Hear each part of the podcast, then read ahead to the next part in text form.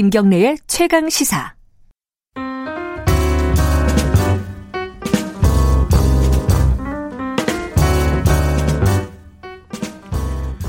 더 나은 미래를 위해서 오늘의 정책을 고민하는 시간입니다. 김기식의 정책 이야기 식스센스. 오늘은 전화로 좀 연결하죠. 어, 김기식 더미래연구소 정책위원장 전화로 연결돼 있습니다. 안녕하세요. 예, 안녕하세요. 예, 이 스튜디오에 저도 손님들이 가서 마스크를 벗고 하니까 좋네요. 빨리 이렇게 저기 방송국 안 가고 전화로 연결한 게 오랜만이어서. 예, 예. 좀 편하게 얼굴 보고 얘기했으면 좋겠는데 시간이 좀 걸릴 것 같습니다. 네. 오늘은 그 어, 전월세 전환율 얘기부터 좀 해볼게요. 이게 원래 네. 4%였는데 2.5%로 낮추기로 했다. 그러니까 월세 전세를 월세로 바꿀 때그 비율을 정하는 거잖아요. 요거를 예, 예. 이제 사실 상당히 대폭 낮춘 형태가 되는데 요거는 뭐 적절한 정책이라고 보십니까? 어떻게 보세요? 그렇죠. 전월세 전환율은 원래 이제 기준금리를 놓고 그 기준금리에 조금 더 이제 그 추가해서 전환율을 정하는 건데 네. 지금 이제 그 계속 금리가 인하돼 왔고 또 특히 코로나 19 상황이어서 지금 초저금리 상태를 유지하고 있으니까 예. 그런 기준금리의 인하에 따라서 당, 당연히 그 전환율도 낮추는 조치를 한 이번에 정부의 조치는 어, 정당하고 적절하다고 네. 봅니다. 이게 그 지금 전세 그 임대차 3법이 통과되면서 네. 전세를 월세로 바꾸는 사람들이 많아질까봐 좀 걱정들이 있었잖아요. 예, 예. 이 부분을 좀 완화시키 이런 우려를 좀 완화시킬 수 있다고 보십니까? 이 부분은? 근데 이제 전세를 월세로 전환하는 문제는 그런 네. 이제 단순히 전환율에 의해서만 정해지는 건 아니고요. 예. 지난번 예. 방송에서 말씀드렸던 것처럼 그 전세 보증금을 받아서 자산을 운영했을 때 생겨나는 수익률하고 네네. 월세로 전환했을 때 나타나는 수익률 간의 상호 비교를 해서 네. 어, 결정을 하게 되겠죠. 네. 어, 지금 그 임대차 3법 같은 게 통과가 되면서 이제 네. 2년이 아니라 이제 4년 동안 가격을 보장을 해주는 거잖아요. 사실상 예, 일정 예. 수준으로 이게 이제 4년 어, 뒤에 다시 올라가는 거 아니냐 이런 걱정들이 많았어요. 이 부분은 지금 어떻게 평가를 하세요? 그 일부에서 저 임대차 보호 제도가 오히려 임차인에게 불리하다. 다시 말해서 4년 뒤에는 급등할 거다 이렇게 얘기하는데 저는 그거는 좀 과장된 주장이라고 생각하고요. 음. 기본적으로 그 전월세 가격은 네. 주택 매매 가격에 연동됩니다. 다시 말해서 주택 가격이 올라가면 당연히 그거에 연동해서 전세나 월세 가격이 올라갈 거고요. 네. 집값이 하락하고 있는데 전월세를 어떻게 올리겠습니까? 음흠. 당연히 대개 이제 그 월, 주택 매매 가격 대비 한 60% 정도 선에서 전세가 결정이 되거든요. 네. 그러니까 기본적으로 전월세는 주택 시장에서 가격이 안정화되면 안정화되는 거고 네. 주가 그러니까 집값이 계속 상승하게 되면 어, 전세 전월세도 오르게 돼 있는 거죠. 그렇기 때문에 소위 지금 어, 문재인 정부가 취하는 것처럼 이 주택 시장을 안정화시키기 위한 정책들이 실효성 있게 어, 효과를 나타내게 되면 네. 전월세 시장도 따라서 안정화된다 이렇게 봐야 되겠죠. 음. 근데 이제 뭐 단, 장기적으로는 그렇게 안정화될 수 있겠지만 단기적으로 이 전세 어, 대란이 일어날 것이다. 이런 이제 좀 보수 언론 중심으로 그런 의 견이라든가 그런 기사들이 굉장히 네네. 많았어요. 이거 어떻게 보십니까? 이 부분은? 그러니까 이제 그런 주장을 이제 전세가 줄어들 거다라고 하면서 네. 하는 얘기 중에 하나가 이제 집주인들이 아예 이제는 집으로 들어올 거다. 네.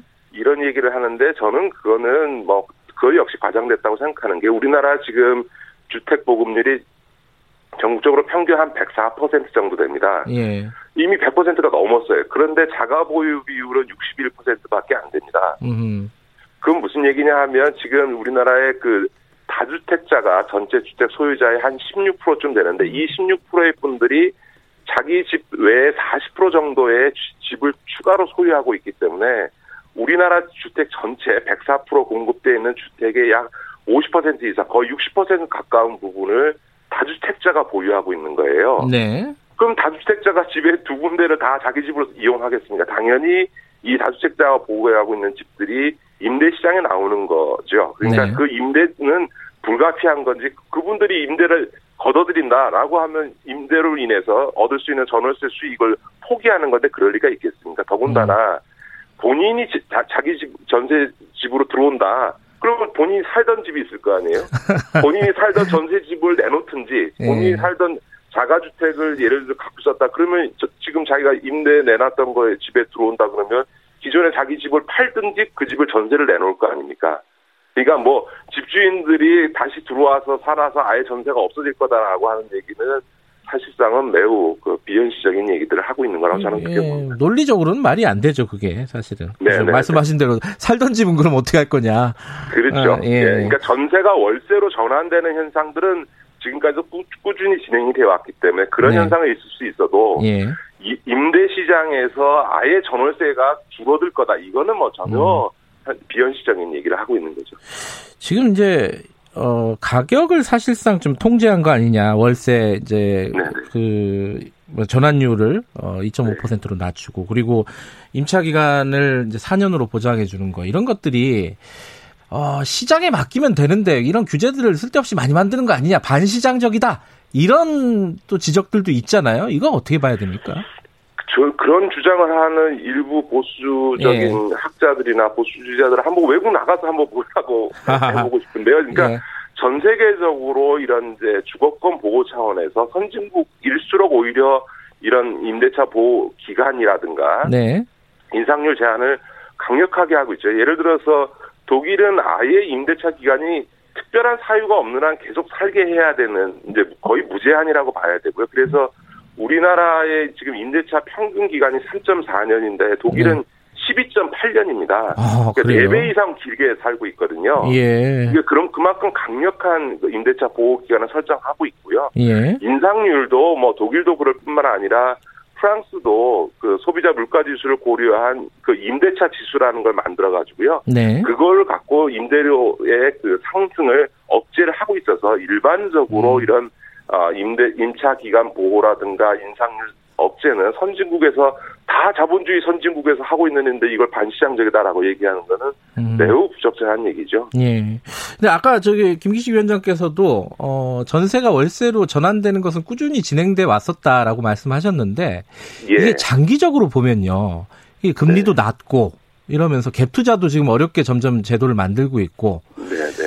결국은 월세로 가는 거 아니냐 전세는 점점 사라지고 이렇게 예측하는 사람들이 꽤 있어요. 어떻게 보세요 이거는 전망? 예, 그거는 이미 지난 10년 동안 2010년 예. 이후에 지금 전세가 월세로 전환되는 과정이 쭉 진행되어 왔고요. 예. 다만 그걸 어, 앞으로 어떨 거냐 이번 임대차 보호 예. 때문에 예. 그게 더 촉진될 거다. 이것도 저는 좀그 너무나 앞서간 얘기라고 생각하고요. 이게 아 어떻게 될 거냐는 거는 예. 를 들면 이런 겁니다. 6억짜리 집을 예. 전세를 놓던 거를 만약에 어, 보증금 2억에다가 이제 월세로 전환하면 월세 한 135만 원 되거든요. 지금 전환율 예. 4%를 적용하면 그러니까 연 한저 1,600만 원 정도의 월세 부담이 생기는 거고요. 예. 지금 이번에 정부가 한 거대로 해서 만약에 2%를 적용하면 이제 6억짜리 집을 2억 보증금에 월세로 전환했으면 이제 한연 800만 원 정도의 이제 예. 부담이 생기는 거예요. 예.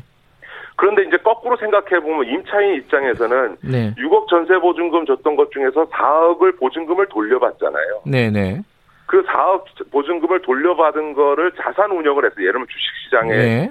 투자를 하든 아니면 펀드에 가입하든 해가지고 만약에 수익률이 네. 그 지금 기준으로 4% 혹은 2% 이상의 수익이 나면 오히려 임차인 입장에서는 음. 오히려 그렇게 자산 운영해서 얻는 수익이 월세를 내는 것보다 유리해지는 거고요. 네. 그, 그러니까 그런 것들을 이제 임대인과 임차인이 서로 보겠죠. 음. 예를 들어서 지금처럼 주, 식 시장이 굉장히 그 많이 상승하면서 수익률이 좋은 상태 아닙니까? 네. 이럴 때는 오히려 보증금을 받아서 자산 운영을 하는 게 임차인이든 임대인이든 더 좋은 거죠. 음흠. 이런 이제 전반적인 자산 운영 시장에서의 상황이 어떻게 되느냐. 예. 또 금리가 4년 뒤에 어느 정도로 형성되느냐, 지금 같은 초저금리가 계속 유지되냐, 네. 아니면 이제 코로나가 진정되고 경제가 회복되어지면서 이런 그렇게 되면 이 초저금리를 유지할 이유가 없거든요. 그러면 네. 이제 금리를 인상하면서 그거에 따라서 전반적으로 자반 어, 이 자산 운영 시장에서 수익률이 좋아지게 되거든요. 이런 전반적인 경제 상황에 영향을 미쳐서 소위 월세 전환이 어느 정도 될지가 예. 정해지는 것이지 마치 뭐 임대차 보호 때문에 아, 전세가 월세로 많이 전환될 거다 이런 얘기도 음. 매우 과장된 얘기라고 음. 봐야죠. 전반적으로 이제 그 임대차 3법과 뭐 전월세 관련된 보도들이나 의견들 중에는 과장된 거 좀 많다, 좀 가려봐야 된다 이런 의견이시네요. 그렇죠. 그렇죠. 지금은 네. 오히려 선진국과 비교해 보면 이번에 통과된 임대차 보호법의 보호 수준은 네. 선주기에 비하면 미약한 수준인 거죠, 오히려. 예. 알겠습니다. 그, 어, 전월세 전환율은 여기까지 얘기하고요. 하나만 더 여쭤볼게요. 네네. 그 의대 정원, 그러니까 의사들의 수를 늘리겠다는 게 이제 정부 방침을 내놨는데. 예. 이제 그 의사 단체, 의협, 뭐, 전공의 이쪽에서 굉장히 반발하고 있고 파업도 지금 한 차례 진행이 됐고 앞으로도 하겠다는 거예요. 정부가 대화를 하겠다는데 지금 안 되고 있어요. 어떻게 봐야 돼요, 이거? 이게 이제 늘, 늘 나타난 현상입니다. 예전에 네. 이제 변호사 인력을 늘리겠다고 해서 사실을 폐지하고 로스쿨 제도 도입할 때 어, 반발이 있었고요. 어떤 예. 특수 직역의 어쨌든 공급 인력을 늘리겠다고 하면 이제 해당 직역에 반발이 있는데 그 이유는 공급 숫자가 늘어들면 그만큼 자기 수입이 줄어든다. 예. 라고 하는 점에서 보면 이제 소위 직역 이기주의다라고 하는 비판을 면할 수는 없다고 봅니다. 예. 다만 정부가 이번에 취하고 있는 것의 핵심은 뭐냐면 예. 이게 지역 의사 의료 인력 공급을 늘리겠다는 거거든요. 지금 예. 이제 우리 그 나라에서 지금 이제 수도권 쏠림 현상이 교육 영역이나 뭐 다른 모든 영역에서 부동산 문제도 마찬가지고 예. 모든 문제가 지금 수도권에 쏠려서 지금 문제가 생기고 있는데 의료 영역도 마찬가지입니다. 지금 예. 소위 삼성병원이나 현대 아산병원이나 서울대병원이나 이런 전국적으로 유명한 3차 병원들이 예. 지금 이제 수도권에 그 분원들을 만들면서 의료시설을 늘렸거든요. 예. 그러다 보니까 충청도에 있는 의사들이 서울로 빨려 올라오고 그러니까 충청권에 있는 의료 인력이 부족해지니까 전남이나 경남에 있는 의료 인력이 그래도 서울에 가까운 수도권 이제 충청도로 빨려 올라오는 거예요. 그러니까 예. 지금은 경남, 전남 이런 데는 의료 기관은 있는데 병상은 있는데 의사가 없는 현상이 발생하고 있는 겁니다. 예. 그래서 이번에 늘리는 4천 명의 의료 인력은 중에 3천 명은 예. 지역 의료 인력으로 공급하겠다. 음, 네. 그래서 지금 이, 이, 이, 지방의 어, 의료 인력 부족 현상을 해결하겠다라고 한 거거든요. 예. 사람, 그러니까 의사들이 뭐 과잉 공급되어 있는 수도권이 아니고 예. 그런데도 불구하고 이렇게 그 파업을 하겠다 이렇게 나선 거는 사실은 이걸 명분으로 해서 의료 수가라든가 다른 뭔가 어, 의사 집단에 대한 정부의 음. 어떤 경제적 보상 조치를 얻어내기 위한 거라고 봐야죠. 근데 이제 의사들은 그런 얘기를 해요. 이게 어 뭐 의사를 자기가 의대를 가, 다니는데 정부가 뭐 보조해 준 것도 아닌데 뭐 직업 네. 선택의 네. 자유도 있고 거주 이전의 자유도 있는데 정부가 이렇게 막 공공재 이런 얘기를 하면서 어 맘대로 하는 게 타당하냐 이런 얘기를 한단 말이에요. 그렇지 않습니다. 지금 이번에 네. 이제 4천 명의 의료 인력을 늘리면서요. 특히 그 지역 의료 인력이라든가 네. 요즘 이제 코로나 때문에 역학조사관들이 굉장히 필요해지고 중증 질환이라든가 특수 네. 질환에 대한 의료 인력들에 대해서는 국가에서 장학금을 주겠다는 겁니다. 음흠. 그래서 국가의 공적 장학금에서 의료 인력을 키워 그 육성해 가지고 의료 사각지대 부분의 인력을 공급하겠다라고 하는 거니까 당연히 정부가 네. 그 장학금을 지급하니까 의무 의무적으로 예. 그 해당 지역에서 근무할 기간을 설정하는 거고요. 그건 다른 모든 제도를 운영하는 데 있어도 다 음. 일반적으로 운영되는 거기 때문에 예. 이런 어떤 그 의무 복무 그러니까 근무 기간을 설정하는 게 헌법상 직업 선택의 자유를 침해하다 이런 의료계의 반발은 저는 음. 전혀 타당하지 않다 이렇게 봅니다. 근데 어쨌든 지금 파업을 하겠다 막 이러고 있어요. 이, 이 이런 어떤 투쟁 방식이라고 할까요? 이게 어떻게 봐야 될까요? 적절하다고 봐야 되네 지금. 아니 저는 뭐 파업 중단해야죠. 많이 저는 요즘 당혹스러운 게 예. 지금 보수 조선일보나 이 보수 언론이나 예. 그 미청당에서 만약에 지금 이 코로나 19가 지금 재확산되는 상황에서 마스크를 생산하는 공장의 노동자들이 임금 인상 해달라고서는 파업했다. 예.